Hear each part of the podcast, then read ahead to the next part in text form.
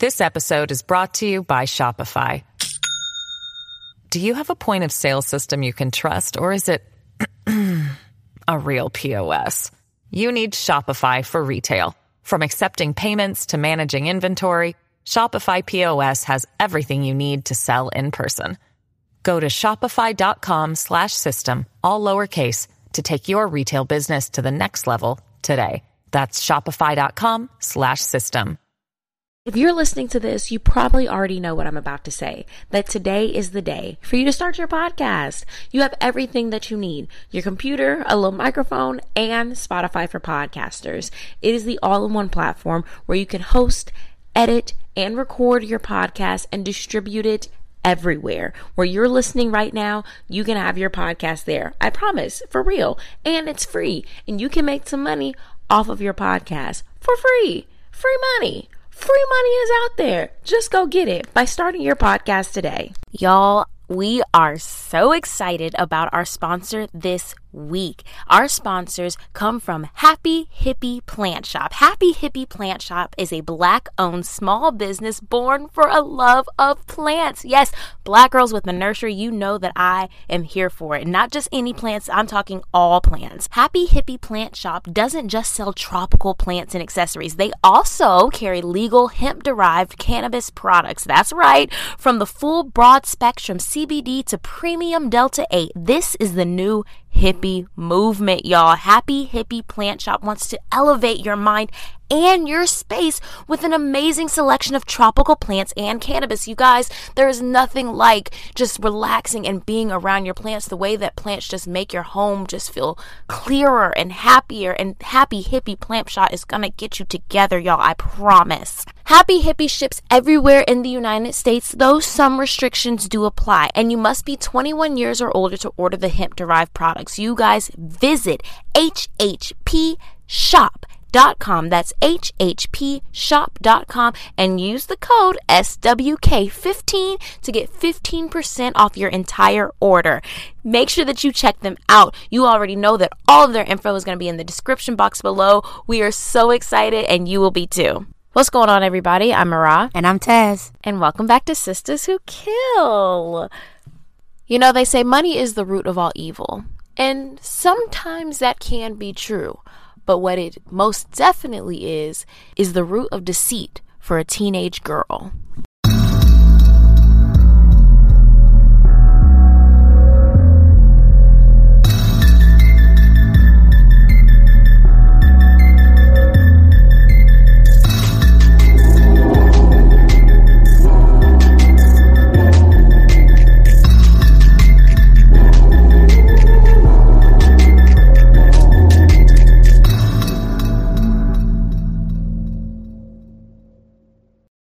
So let's start off with our players.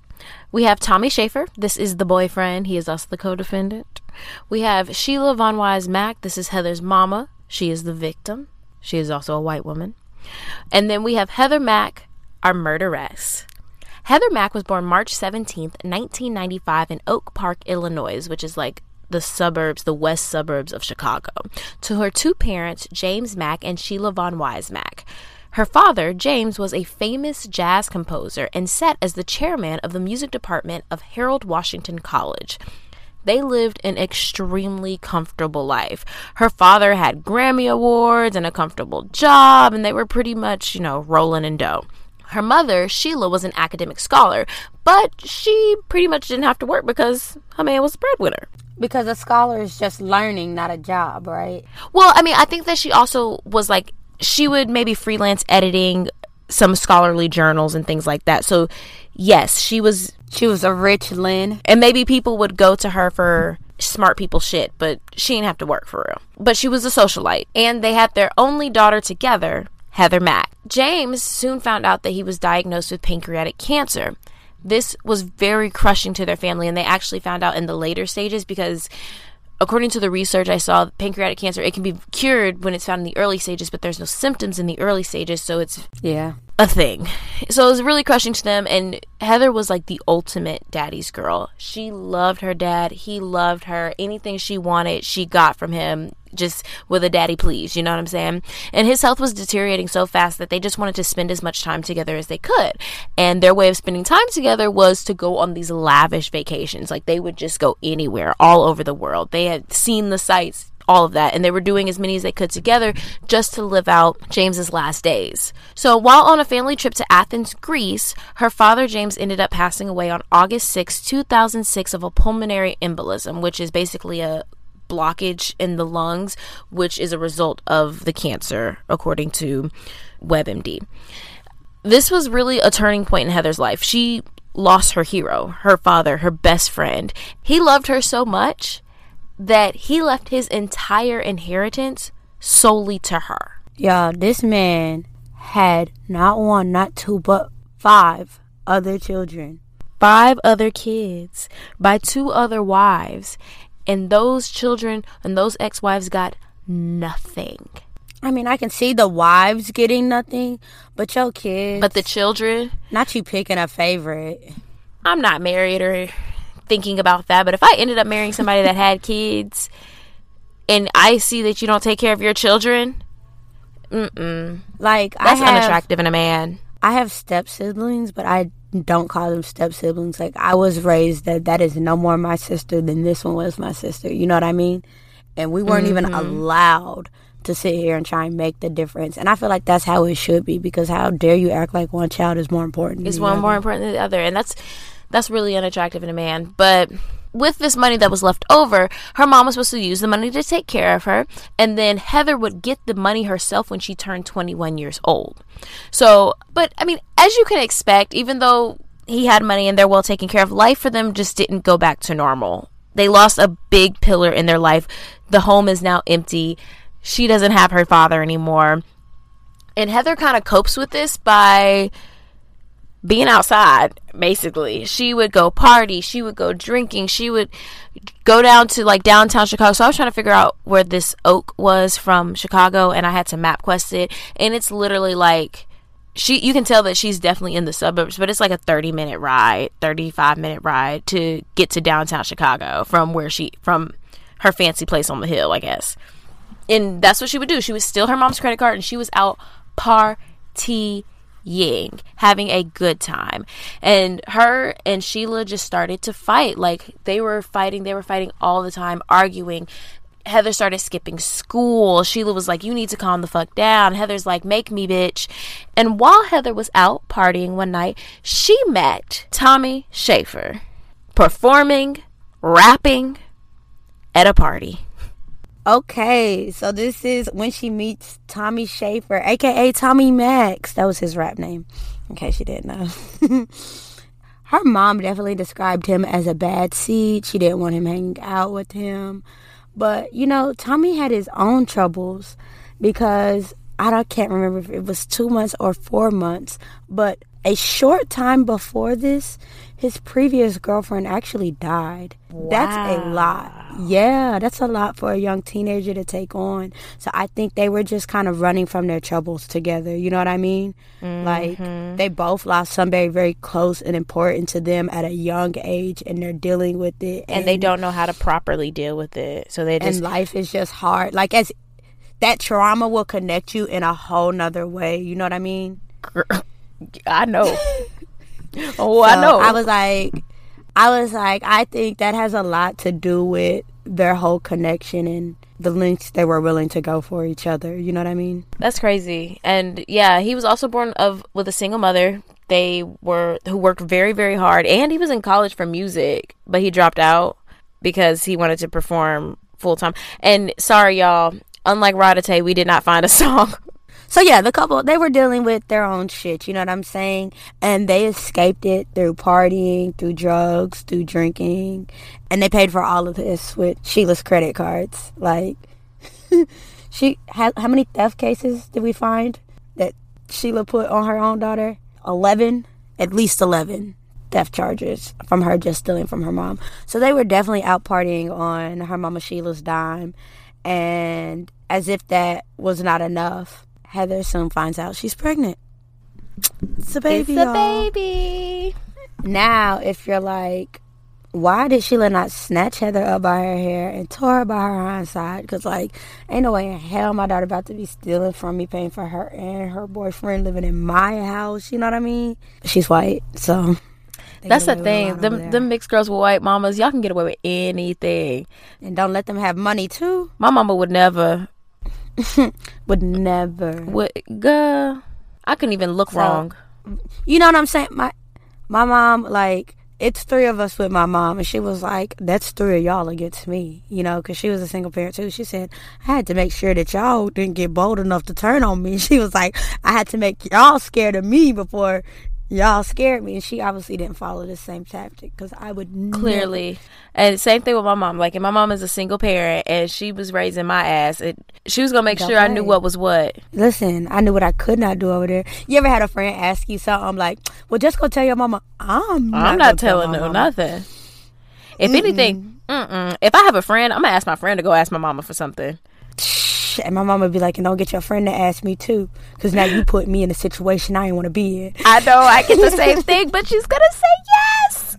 Sheila was no match for Heather. According to the Chicago Tribune, Sheila called the police 87 times but never pressed charges. She's got like 11 for her daughter being run away or missing. 11 I found for that were related to a domestic disturbance dealing with theft. 16 reports for violent behavior. Uh and one for like a child pornography. Sheila done walked in the room and caught Heather in front of her camera taking pictures of herself. She had her top off and she was holding her boobs and shit. And apparently she betted some nigga and lost the bet. So now she not only does she owe this nigga sexual favors, but also a thousand dollars on top of that. I would be dead. And Sheila said a week before this a thousand dollars went missing. So bro. My I, I would be like- one time I got in trouble for taking pictures with like the swimsuit tops. Uh-huh. And I, I- you know, I was I was covered, but I had like the swimsuit tops trying to, you know, be cute. But we weren't friends when this happened. that was when we were they were renovating the gym, and so my mom pulled up at Tucker Middle during a basketball game because that's when we were playing the games at Tucker Middle. Oh. Found this nigga, took his phone, oh, made Oh, him know the delete the about. pictures. and made sh- and when he was like they deleted, she said, "Let me check." In the middle of a basketball game, could die from the embarrassment alone. Like I and that if my mother had to actually ever call the police on me, and that's the thing, like you call the police this many times, and eleven of them are domestic disturbances, and nobody was arrested, and no charges were pressed, and I think maybe that's a, a Illinois thing because I know in the state of Florida, if you call for, I don't know about Georgia, but if you call for a domestic disturbance in Florida, they don't care if you, you say, "Oh, tell us what you know.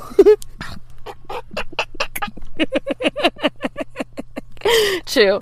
Uh, if you call, uh, seriously, they were like, they don't care if they pull up and you say that it was a domestic disturbance, and you can't be like, oh, officer, no, we good. Somebody's going to jail. is it you or is it you? I, Somebody Mariah has never had a mug shot, so I'm gonna let y'all keep it at that. My mama ain't calling the police no 87 times. That's what we're not gonna do. That's what we're not gonna do. So Sheila is My mama stressed. be like, if it's all this, you can get the hell up out my house, and we can just be done with this. And we can just be yours done so with it. You gonna. Ha- We can just be done with it. We c- exactly. So Sheila is stressed out at this point. Heather is literally out of control, stealing money from her. She does not know what to do with this girl, and she's like emailing her friends back and forth. And she's like, "I'm really kind of low key scared of her. I don't know what she's gonna do next." One time when they were arguing, Heather actually pushed Sheila, and Sheila broke her arm. So it's not like so Sheila has been hurt by Heather physically, and she was emailing this friend named Elliot, like if And so my only thought is, would my mama beat my ass with the broken arm, or would she get it patched and then beat my ass? You know what I'm saying? he would never get to that point in my house. Never. I wouldn't even kind of lay my hands on my mama. Listen, Yana used to, Yana, when she gets mad, she kind of just holds her hand in a fist. And that's all she would do is hold her, not even, she wouldn't even raise them. They'd be by her side and she'd just ball her hands in a fist. Mama would be like, You want to go? You want to fight me? No. okay. Cause you looking a little froggy. what is up? Not the Arthur fist. Listen, she had the Arthur fist, and my mama was like, "That's too much for me right there. That's already too much for me." She's got this friend named Elliot that she was emailing back and forth, and y'all gonna see Elliot on Criminal Minds. I I kind of don't like I don't like him, but anyways, he's got a lot of emails where she's saying like, "Oh, I'm really scared of Heather. I don't know what she's gonna do next." This is what old white people do. They email they enjoy emailing their troubles to other old white people. I've noticed this. Just, y'all don't ask me why I know. just so it's a thing. It's, so she was really like emailing her sorrows to her friend named Elliot. So she was like, "Okay, my daughter and I really need to reconnect. Like we." we need to get back on the same page. And this is her daughter. She's already lost her husband. This is the only piece that she has left. This is her only little bit of her own little family. You know, she's got to make things right. So she's like, all right, Heather, how about you and I just go on a little mother daughter vacation, just, you know, like we used to do? I'll book us a trip to Bali and we'll get away and just get to reconnect. We'll get matching outfits and all of that shit, right?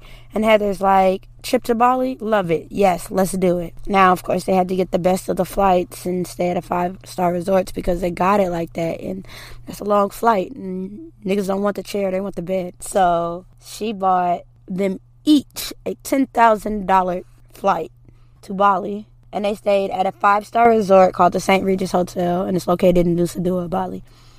Their suite was $1,000 per night. But, you know, you do what you want when you pop in. So 10,000, 10,000, 14,000. So they spent $34,000 on this trip just to get there and It was a two out. week vacation. So 14000 being all the nights. Right. Ugh. This is a, somebody's whole year's salary on a vacation, on a two week vacation. All right. According to the pictures from the trip, they look like they were having a pretty good time. You see them in their little matching white dresses in front of the sunset on the little beach. Um, they got pictures of them out to eat. Everything's all smiles. And then, I think it was what, four days into the trip, Heather just starts running off. And it's like, okay, we're in Bali together and I'm the only person you know. So where the hell are you? Like, what are you doing? Sheila goes down to the front desk. It's like three o'clock in the morning. She's like, "Have y'all seen my daughter?" And the front desk is like, "Uh, no, but we do have another room booked under your name." She's like, "Uh, come again? Say what?" Like clockwork, Heather comes walking down hand in hand with Tommy Schaefer.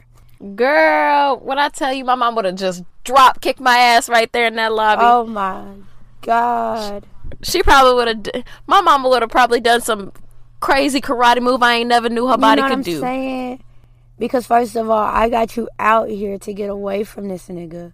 But second of all, this nigga ain't got no goddamn money, so what the fuck is he doing here? But my thing is like, why would you, in order to reconnect into like a punishment? It's not a punishment. It's not a punishment. This was a You don't think it's a punishment? Like, no. This is her last ditch effort. She's like, the boy is the problem. So if I take you halfway across the world from this boy, then we can maybe get back on the same page and eliminate the problem. Because I feel like so, on a series and shit, some of the family was saying that the dad's death actually brought them co- closer, and then she got into the wrong crowd. You know what I'm saying? So I'm sure she's blaming everything on Tommy. Not only is he like coming in at this right time of her disturbance, but he's a poor ass black boy. You know what I'm saying? Mm-hmm. So he is the problem. So she's like, if I'm going to take you halfway across the world so that you can't be around him, and then the problem just walks down into you'll forget this nonsense. Right, but then he, Yeah. she, here she comes walking hand in hand with him. So she's like, um, how on earth did you get here? Because, like we said, these are these suites are a thousand dollars a night. And remember, we said that their flight was ten thousand dollars. Turns out Tommy Schaefer's flight was twelve thousand dollars because he rode business class. And Sheila's like, okay, I know this little nigga ain't got no money, so y'all gonna have to tell me something. But in the back of her head, she already knew her credit cards were stolen, mm-hmm. and he is now here on her dime yet again. So, y'all, while I was researching this, I was like, you know what? I want to go to Bali. Like, I want to be a. I want to be out in Bali. So I looked up the flights. I just went on delta.com because I know they they they're not going to be on CheapOair like me. So I went on delta.com and I looked up for my birthday in 2022. And I only looked for a week. So if I left May 5th and came back May 20th, that round trip ticket is $14,548. Whew. So that's a lot of money. And Sheila knows that it's a lot of money to get him here. So they get into a huge shouting match in the middle of the lobby of the resort, like screaming, yelling. And finally, Heather's like, let's just go back to the room. Oh my God, mom, you're embarrassing me. Let's go back to the room. So they calm down. They go back to the suite. So, according to the security cameras in the hotel, what we could see at the time is that they enter Sheila and Heather's suite.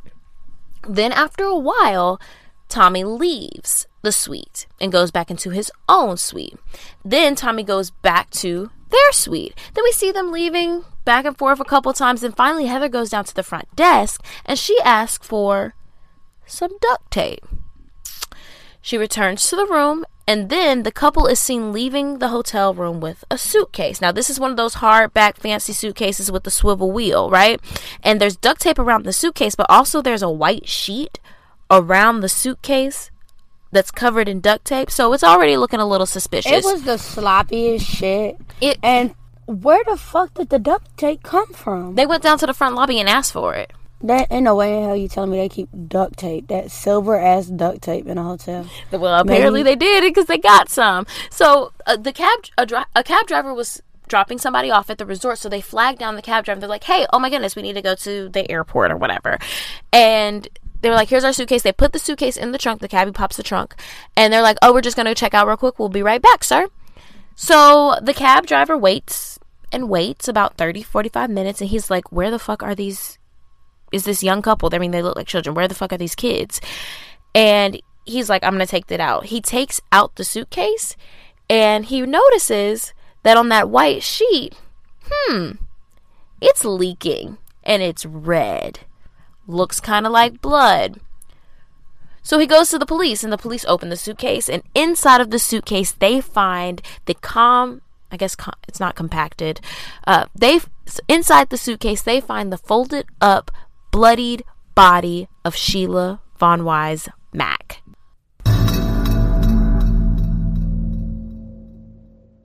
Did you know that over half of black Americans are still living paycheck to paycheck, which could affect their payment history and the rate they use to get credit? In contrast, about 44% of black Americans overall report running out of money before the next payday. 54% of black Americans report having no credit or poor credit or just fair credit decades of discrimination in employment, lending policies, debt collections, and even criminal prosecutions have left black families struggling to make ends meet. We talk about this all the time on the show. You guys know that this is a reality. This is where my girl Caprina comes in. Caprina is the CEO of All Things Positive, a company that focuses on positive financial behavior change, y'all. I'm already going to have to hit her up, but you guys need to hit her up as well. She is a certified social worker, which means that she provides financial wellness and a holistic approach that encompasses both financial literacy and financial coaching in order to support her clients. She is making sure that you can find your path to freedom. She works with financial institutions, nonprofit agencies, as well as the individual. That's why we're here. So, why do you need a financial coach, right? Can you just get your finances in order? No, you need a financial coach to educate you about the basics of those personal finances. You know, the things that they don't teach us in school and they expect us to know. And that's why we're just stuck in this cycle. Because of those things, we make poor financial decisions. We make sure that we have a low credit score. You might have done something crazy like Moran, opened up a credit card in college when you didn't really need one. Teaching financial literacy is the way to provide essential knowledge to the members of your community. Using those resources, Caprina brings her personal perspective and passion and experience to her clients. That's you to make sure that you are making a positive financial impact, whether it is comparing financial products, creating a budget, evaluating the cost of a loan. Financial literacy provides the foundation to make a well informed decision. And these are the things that we need, you guys, if we are going to continue to thrive as a community. Some of the services that she provides are individual group, and couple financial coaching, virtual and in person financial literacy classes, financial coaching consultation services, and coaching training for practitioners. You guys, this is the thing that you need. All right. If you are interested in any of these services, you can email my girl Kaprina at allthingspositive2020 at yahoo.com. That's allthingspositive2020 at yahoo.com or by phone at 314 665 5769. And now back to the show.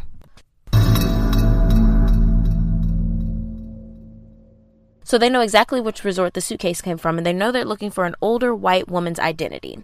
They go and they're like, all right, front desk, old white women's who you got. And it did not take long for them to realize that Sheila was the only old white woman that they could not account for because the hotel also makes copies of everybody's passport that enters, you know, very five star. So they're going to make sure that their P's and Q's are taken care of. So the hotel gives the police a key to the suite. The police enter the suite and it is a mess. I'm telling you, there is blood everywhere. And police are like, okay, so we know that she checked in with her daughter. Where's her daughter? In the hotel room, they find Sheila's passport, Heather's passport, and two cell phones that's when they're like, okay, let's start checking these security cameras. Let's see what's actually going on. So they go, they're checking the security cameras. They see that they put the suitcase in the cab. And then the couple actually runs out of the back of the resort, jumps a wall, flags down another cab, gets into the cab and from the direction that the cab was going, they were like, mm, we can probably figure out where they're headed. Because they know they're not leaving the country because they have their passport. Or at least have Heather's how do you leave your passport? Yeah. So, like she said, the police are certain that they know where the two are going, and they pull up to a low budget motel and they ask the front desk if they recognize the couple. The front desk clerk immediately recognizes them, and to top it all off, the two checked into the hotel using Sheila's stolen credit cards under their real names. So they immediately get arrested, but they're like, no, what had happened was we were kidnapped by these gangsters that you have around here because like where they're staying is in this centralized tourist bubble but if you step on the outside outskirts of that you're kind of in that dangerous sex trafficking Indonesia is really territory. big there like a lot of yeah. crazy shit can happen yeah so it's not a completely unbelievable story but they were like maybe the way they told it it was. So they're like, we're kidnapped by these gangsters that you have running around here, and they were trying to take us. We got this motel to run away, and it just sucked, guys. It was a terrible story.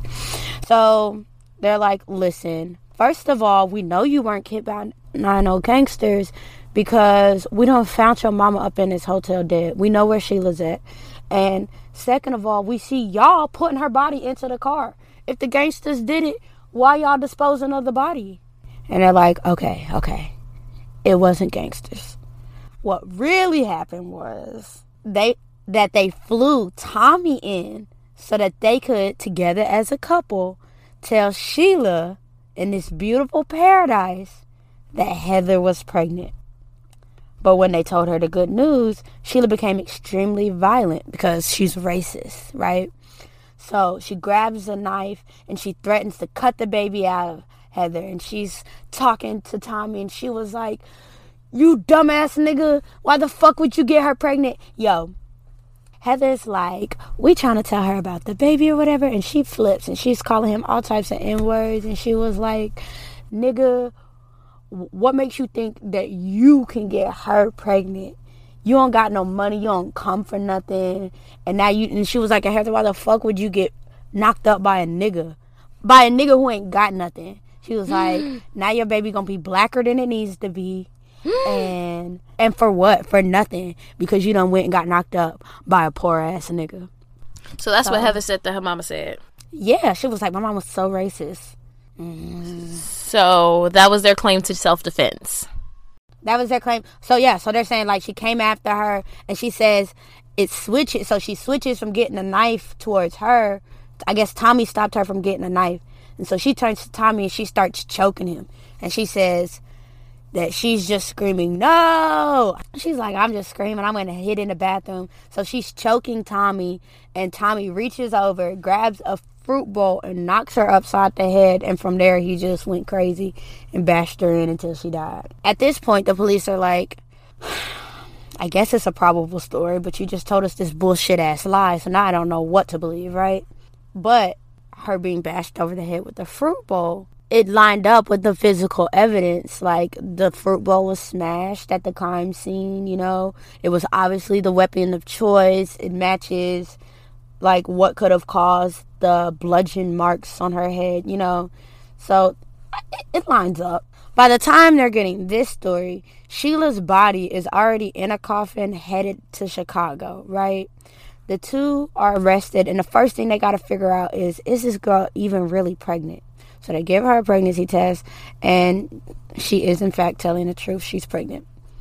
So they put her in a jail, and they have to await an Indonesian trial. Take that shit to trial, bitch. Take that shit to trial, bitch. Take that shit to trial, bitch. Take that shit to trial. So trial for the two begin in January of 2015. Now, court in Indonesia is different from court in the United States. You know, we have a trial by jury of your own peers unless you're black because America hates you.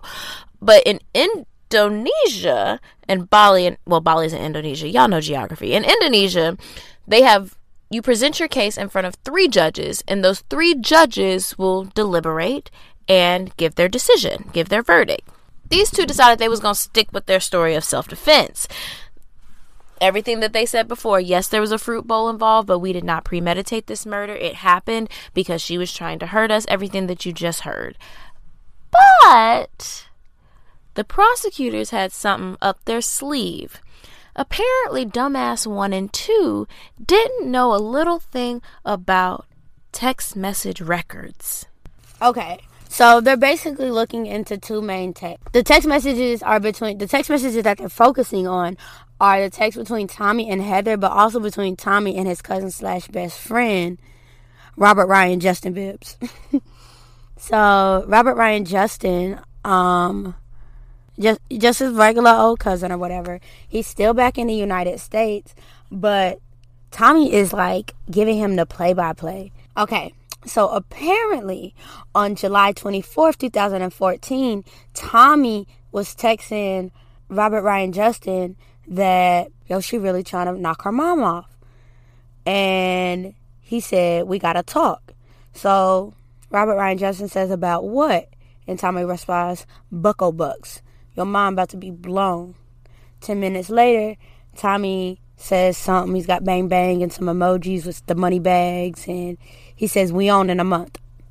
So a little bit later, like a couple weeks later, Tommy hitting him up again. I'm too geeked. When I say pack your bags, it's for real this time. I'm telling you, G, we can start celebrating. He said, "Fo, if somebody robbed me right now, I would ask them if they needed anything else." Oh, niggas love talking shit. they do because, uh, mind you, at this point, Heather pretty much guaranteed that she had about eleven million dollars waiting for her, like an inheritance. But also, mind you, Heather was nineteen. All she had to do was wait till she was twenty-one. Tommy keeps going. He's like, get a passport, nigga, so we can take off. He said, I come back for a week or two, then I'm off to Italy on Chief. In about a year or so, I have all that money.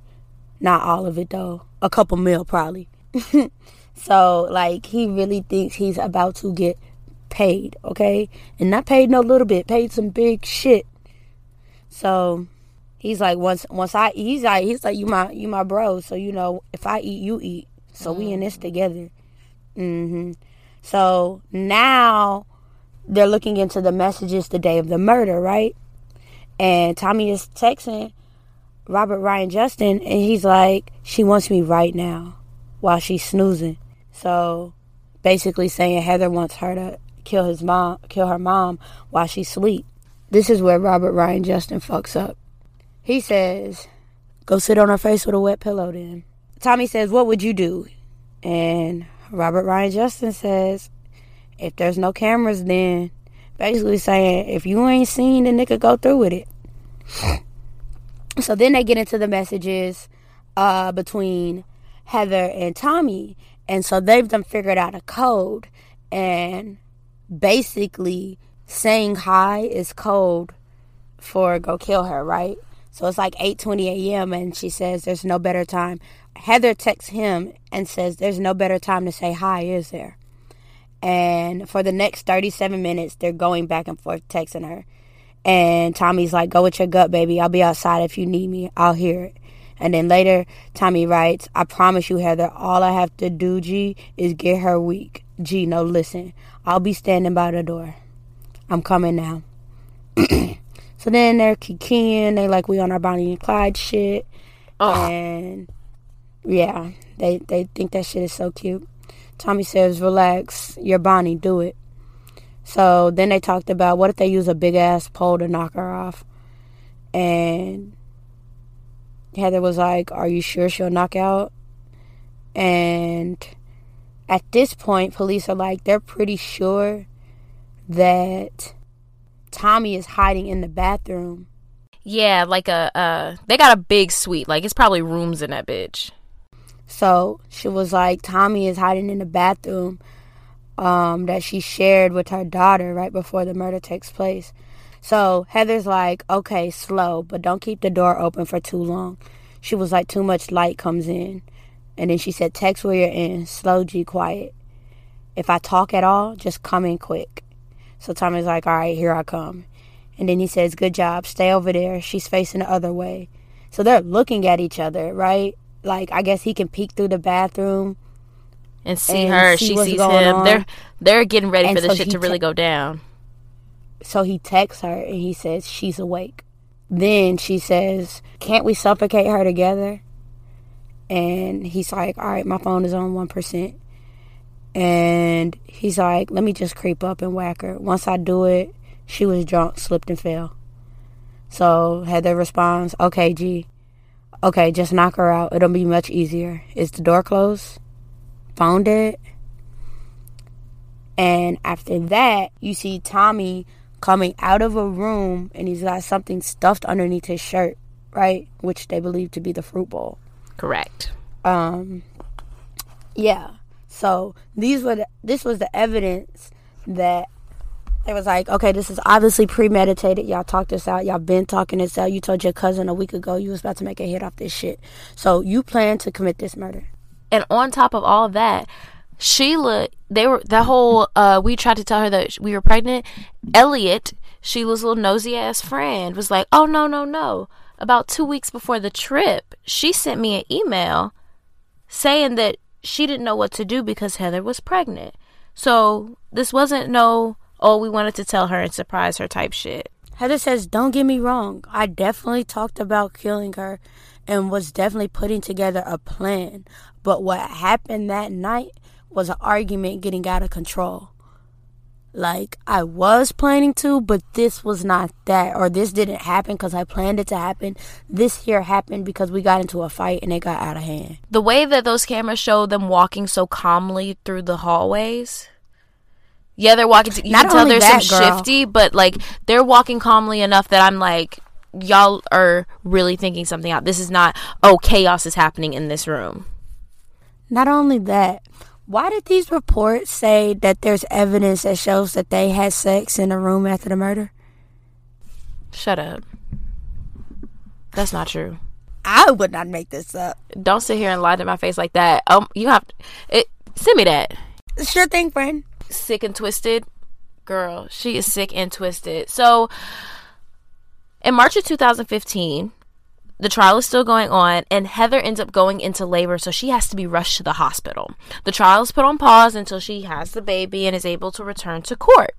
Once court resumes, they finish stating their case, and the three judges finally give down their verdict. Tommy was found guilty of premeditated murder, and Heather was found guilty for aiding and abetting a murder because technically he is the one that did the knocking out.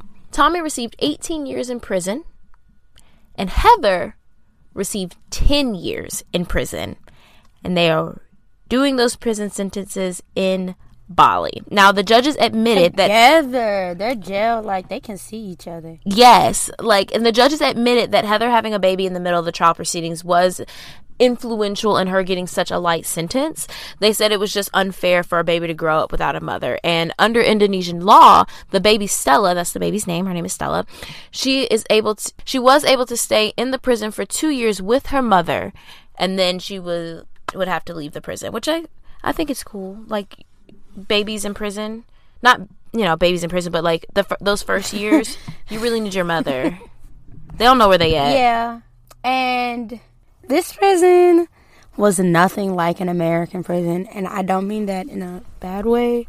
Like it, there are pit. Okay, so I watched a whole documentary on this prison actually, and the biggest issue with the prison and is that it's overcrowded. And when I say it's overcrowded, it's operating at almost two times the capacity, if not yeah. a little over. So if they have a room that's supposed to um, or if they have a, I think the jail is supposed to house like 86 people and there's like 300 or something. I don't know. Mm-hmm. It's it's something no, it's something really crazy and but the thing is people are really upset because in this prison you're allowed to have your cell phone, you're not wearing a prison uniform, mm-hmm. you're wearing regular clothes. Uh, you're allowed to smoke cigarettes.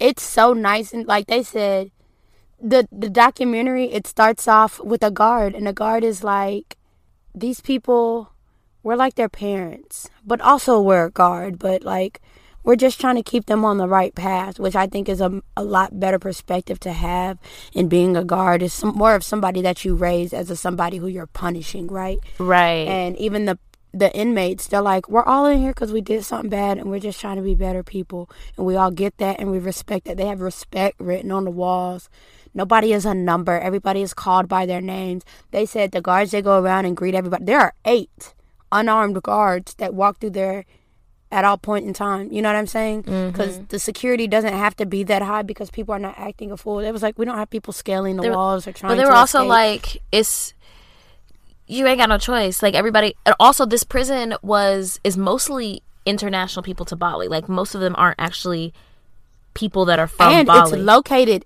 inside the tourist mecca.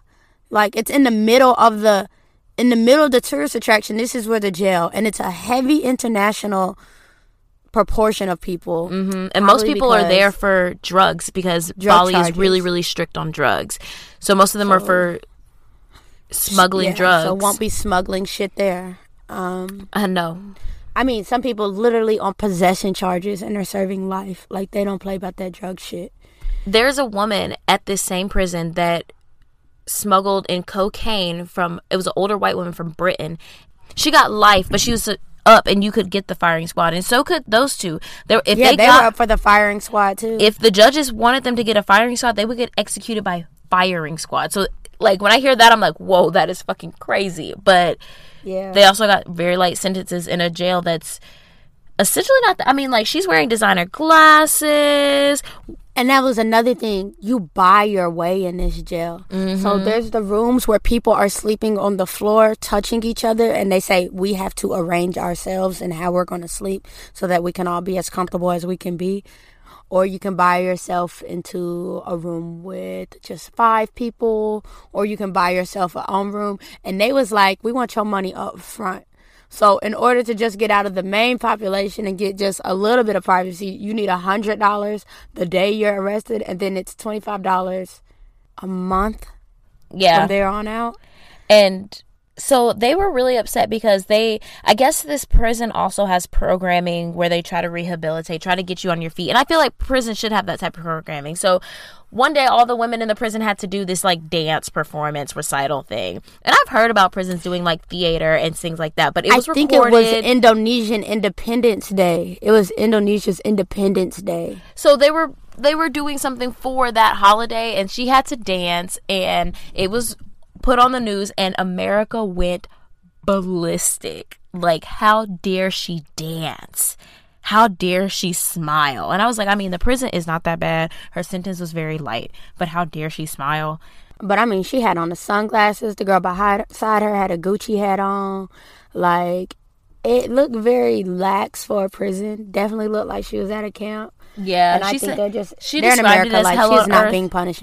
But also, like American prisons are si- are shitty, you know. And then Elliot, speaking of Elliot, bitch ass, they were like, "What?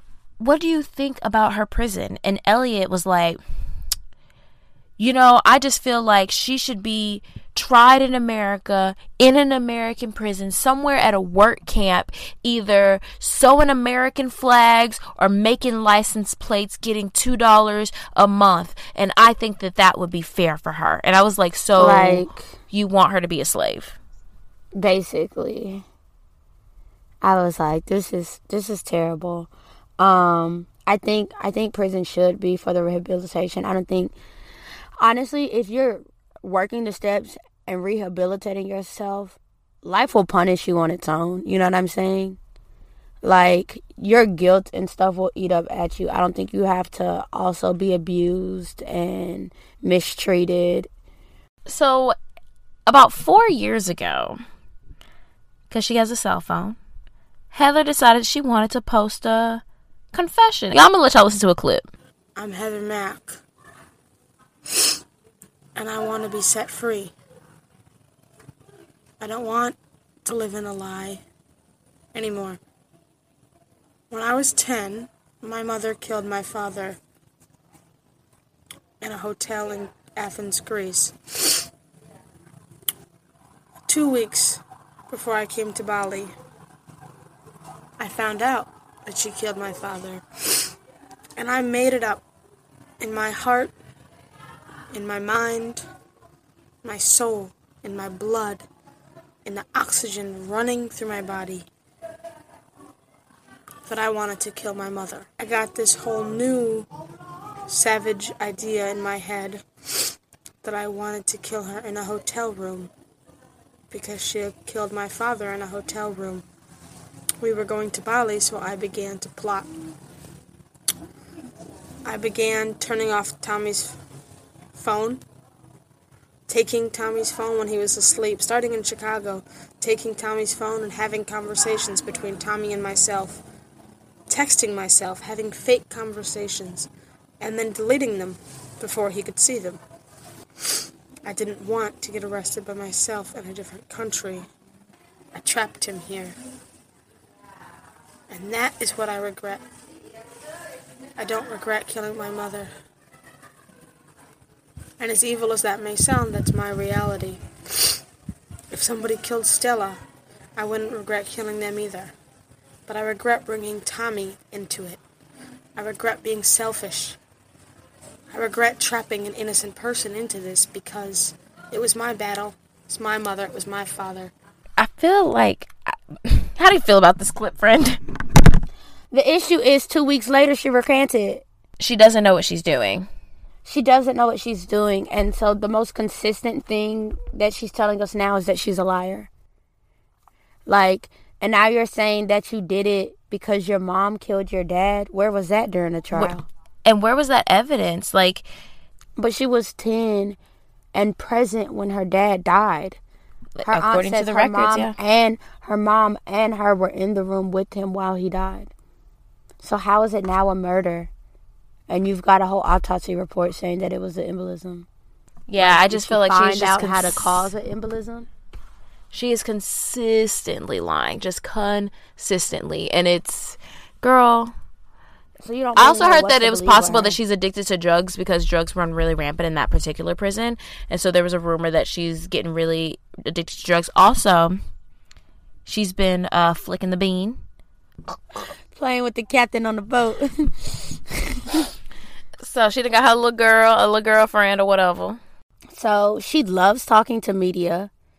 Um, some other lady had reached out to her, and she was just like, she was talking to her about what happened, and then this is when she explains like it wasn't, it was planned, but that particular moment wasn't planned. Um, she talks about she was like, so first you said it was gangsters, then your mom was a racist, and Tommy killed her. Now Tommy didn't kill her, and now Tommy actually did kill her. You was just lying. And she was like, Heather asked at the end of the interview, she was like, Do you trust me or do you believe me? And the lady was like, How can I politely say no? She said I couldn't, so I just had to go out and say it. She was like, "Well, you should. You should believe me." She said, "What you don't what you don't understand is my mother was abusive because she was an alcoholic and she was a drug addict." She said, "I still have these." And then she starts showing her scars. And she said, This is from when she stabbed me with her nails. And this one's a cigarette burn. She says, One time she even set my hair on fire. And she was like, It might have looked like I was just a rebellious teenager hanging out with gang members and missing school. But she was like, It wasn't like that. She was like, My mother would drink heavily at night. And once she was drunk, she'd start fighting with me. And I'd hide her car keys to stop her from driving and going to the store. And then that's when she asked what happened the day your mom was killed, and she told her to come back tomorrow, right? So she comes back tomorrow. But when she comes back tomorrow, she kind of just she doesn't really say anything new. She's just like, uh, that's when she, that's when she gets into it all kind of got out of control and that's when she's like you should really believe me right so while she's there remember her and tommy are being held in the same prison so she's like tommy has not talked to any media outlets or whatever but i'm still gonna try so she goes to tommy and she was like she tries to talk to him he was or she waits for him in the visitors room or whatever right?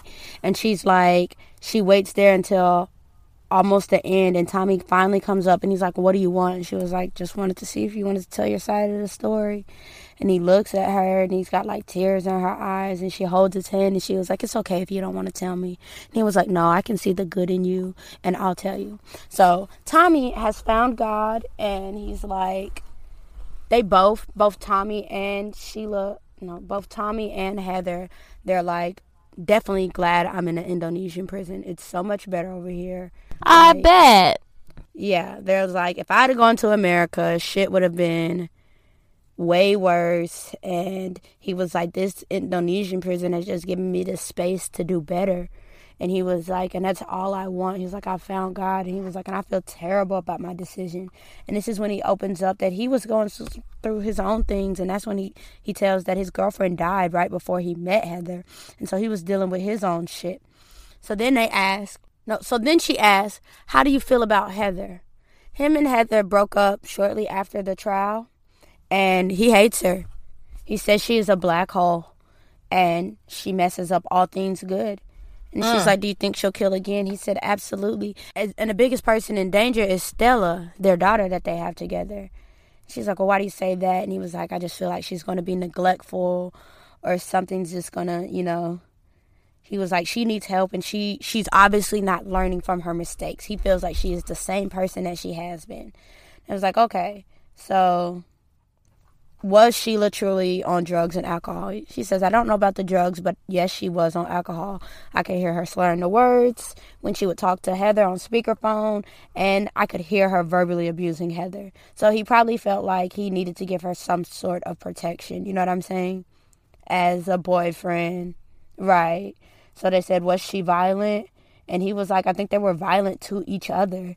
And he was like, one time he saw her flip out and grab Heather by the hair and drag her around the house. So I guess with Tommy's side, I trust Tommy a little more because he's definitely feeling the regret and he's trying to make turn. So if he says she's abusive, I'm more inclined to believe it. Of course, Sheila's whole family is like, ain't no way in hell.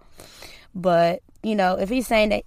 And that's what I also find interesting. Like, I have never heard from, uh, what's called side of the family, from her daddy's side of the family, from her black side of the family because her daddy is black and it's always and none of them and it it could because maybe her mom was really protective. I mean, really him not taking care of the kids, like that could be some very controlling shit. Yeah, because the police re- because the police report, one of the police reports was from one of these ex-wives saying, "I want this man to be a father, and this woman Sheila is not allowing him to." He's got custody dates where he's supposed to come get his son and he's not getting his son. I try and take my son to his house and they turn off the lights and they lock the doors and they won't answer. And it was like I call and Sheila blocks the call and Sheila tells me don't call here no more.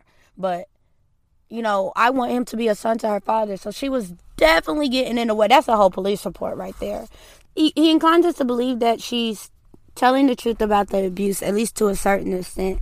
And she goes on to ask him, you know, what happened the night of a murder. And he said, I made a terrible, terrible decision, thinking if I killed Sheila, it would help the situation. I was just trying to do what was right to set things right, but I know now that that isn't our job.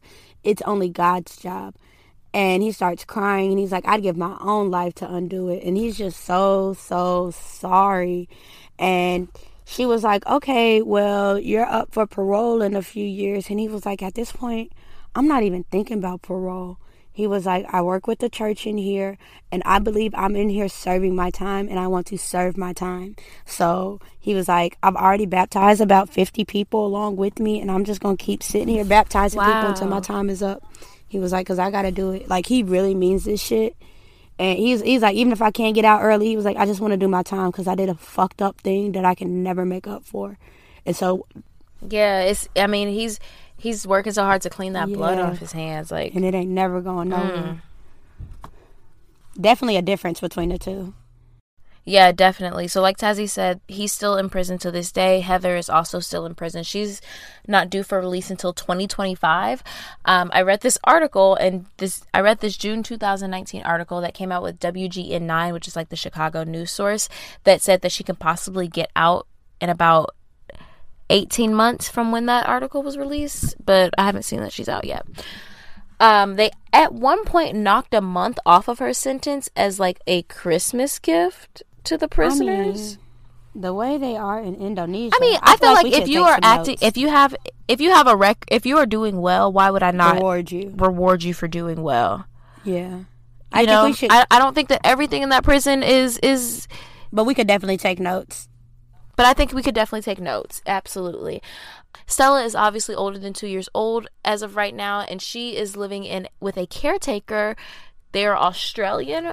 It's some friend of Heather's. Yeah, and Heather plans on getting her back as soon as she is released. She also said that she does not. She says that she does not plan on coming back to America after she is released from prison. Um, the estate is all settled. It was settled privately. The only thing that I could see from the articles was that it was settled privately. Heather is glad that it's over, and little Miss Stella is going to be well taken care of. So here's what happened. Basically, her uncle didn't want her to have any money. So what they've settled is Heather now has access to none of it, and it all is in a trust for Stella that she can't access until she reaches the age of 30. Damn, 30? Y'all be really making these kids. That's what I said. y'all be really making these kids wait. That's what I said. So that 11 million that Heather just swore that up and down they were gonna get. Yeah, it. I ain't even seen no numbers match 11 million. It was about 1.3 million. Right. You was way off, sis. Right. So Tazzy quickly mentioned during the trial about Robert Ryan Justin Bibbs. And Robert Ryan Justin Bibbs, with all of those names, is the cousin of Tommy Schaefer, who was kind of texting him, hey, bro, sit on her or whatever. And while he was talking his shit, talking his shit got him caught up. But since he wasn't in Bali, talking his shit got him caught up in the American justice system.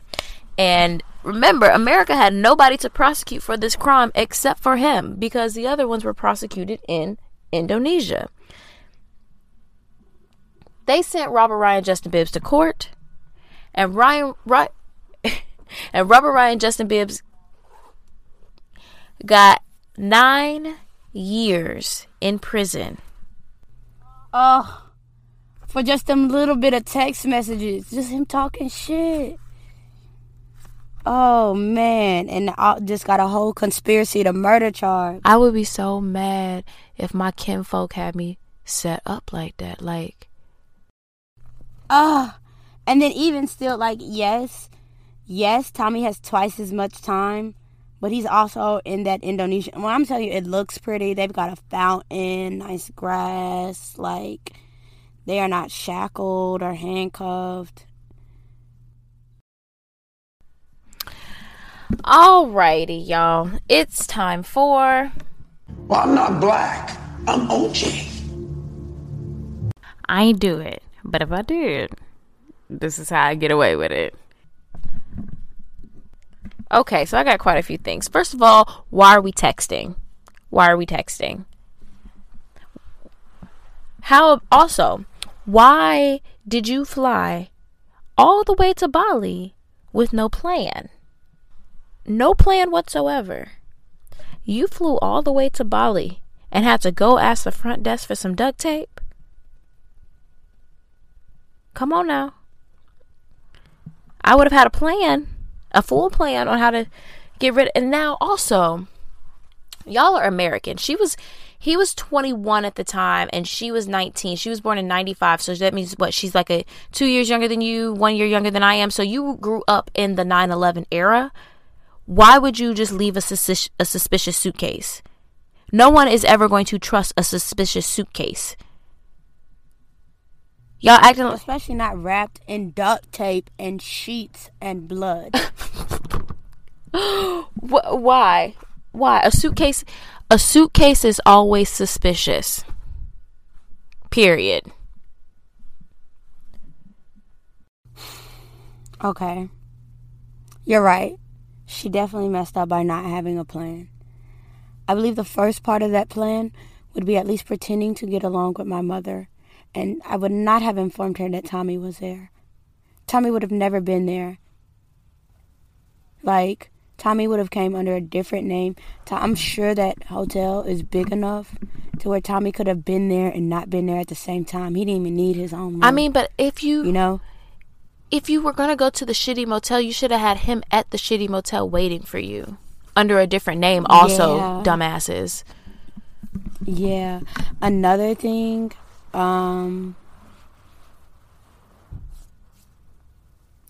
they were very obvious with the way they ran out. I, I wouldn't even have done it in a hotel because they got them people going down the hall into the like every time you step in and out of that room you're clocked. There is no alibi. It's all on camera. What they should have did was went on some private adventure. If Indonesia is so rough and tough like they say it is, and they're about to get caught by mobs, I would have found a mob man out there to set her mom up, and be like, "Oh, mom, I've set up this tour for us," and then phew, Yes, got her. Oh no, these people came after us. You know what I mean? exactly. And But- just paid off somebody. I've just definitely wouldn't have happened in the hotel room for sure. Um, what else would I have changed? She definitely should have let Tommy out of it. I I do agree with her video. In her video, she was saying that Tommy, she made sure that Tommy did it and she set Tommy up. And I believe that because even the text messages was like, well, why don't you just do it? mm-hmm. Well, why don't you just come in here and do it? You know what I'm saying? Or maybe we can. Why can't we suffocate her together? She was definitely like, trying to, because this is your mama, this is your murder. She bitched out on her murder. If you gonna bitch out on your murder, then you don't need to do it. Right. And you putting oh, somebody else's life on the line. I mean, I'm glad that he's doing well, but he probably would have been doing a okay if he was back home, not in prison. Yeah. I just wish. I wish Tommy would have never got wrapped up in her. Cause her mama think it's he- he the problem, and it's probably all her. Because even still, she still doesn't look remorseful. She's just she really is enjoying her life. I seen her. So her baby Stella was born with six fingers on her hand. I see her just walking out the prison. Oh, we're headed to an operation. She's got her glasses on. She's gonna. Oh, she's fluent in that language. What do they speak? Indonesian or something else? She's fluent in the language they speak there. Living a very regular life. Yeah, I wouldn't. She loves it there. She's she doesn't plan on coming back, and I I wouldn't either because um I was thinking about this. Some people were like, "Well, she needs to come back into America and get tried in America," and I'm like, mm, "Double jeopardy? Does it count when it's No, because they actually said once she got arrested, the first thing they would do once she was released was uh, press charges if available. So the thing was, the U.S. has to see if there's anything that they can charge her for. They can the only thing they can the only thing they can think land. of is conspiracy because there were text messages between the two in America. Exactly. And so the only thing she So would get if they get conspiracy. her on that, they can get her on that and bring her into America for a little bit, but she'll do that little bit of time and head right back out. I'm sure if she has the money, she don't got nothing now. Um, yeah, but it, yeah, it might not be all her choice. it might not be. All right, girl. Parole or no parole? Parole Tommy, keep her. I agree. Her ass need ten years. She got a lucky break. She got that old. She got that old rich white woman break. You go. Yeah. She did. And Tommy did not. But I feel like everybody paid more than she did. Like, um, Robert Ryan Justin, he's stuck in America. poor thing. Poor, Uh, poor, poor tank tank. Yo, yo, man, Ain't even really do nothing. ain't even do nothing. And then Tommy, Tommy's got almost twice her sentence. Like she really got the easy peasy side of the stick. She definitely set herself up, and so I guess she played it as best she could from where she was at. But like y'all can keep her. I don't feel like she's learning. I don't feel like she's growing.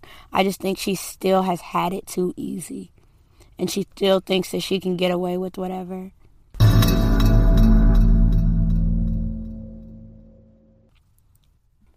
This was from Forever Quiche, and it says five stars. Work plus y'all.